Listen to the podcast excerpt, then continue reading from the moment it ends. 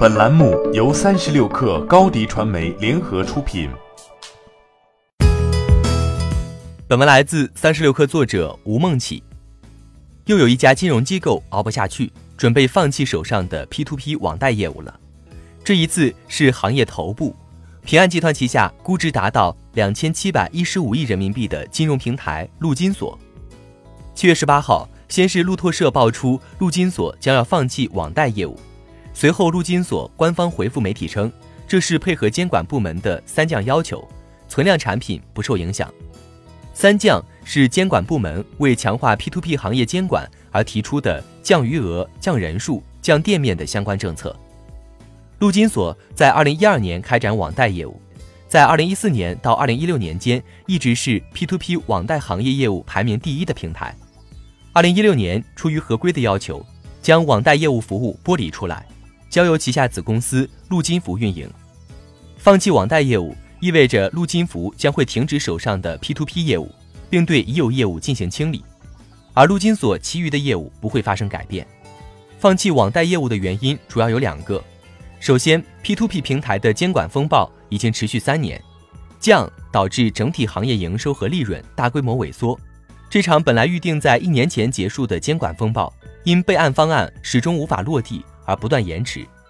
最新的消息是，备案要在年底之前才会落地。大量的 P2P 平台因为这场监管风暴不断退出或者转型，已经从最高的六千余家下降到二零一九年六月底之前的八百多家。一位 P2P 平台的 CEO 告诉三十六氪，乐观估计平台最多只能剩下两三百家，悲观的话甚至一家都剩不下。陆金所的网贷业务也无法从这场监管风暴中幸免。二零一九年关于陆金所网贷业务的传闻不少，一种说法是。它的网贷业务出现较高的逾期率，另一种说法则是陆金服暂未列入监管部门的备案名单。两种说法未能得到官方确认，但暗示了陆金所的网贷业务缺乏更多发展空间，甚至可能成为拖累。其次，陆金所作为平安集团旗下四大独角兽，在今年三月完成了 C 轮融资后，开启上市路径。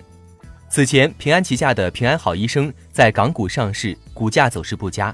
金融科技独角兽平安一账通从寻求港股上市转向美股上市。在宏观环境不佳的情况下，陆金所上市需要去除不稳定因素，因此在 P2P 平台备案仍旧遥遥无期的情况下，他不得不忍痛抛弃网贷业务，以加速推动自己的上市进程。欢迎加入三十六氪官方社群，添加微信 baby 三十六氪 b a b y 三六 k r，获取独家商业资讯，听大咖讲风口，聊创业，和上万客友一起交流学习。高迪传媒，我们制造影响力。商务合作，请关注新浪微博高迪传媒。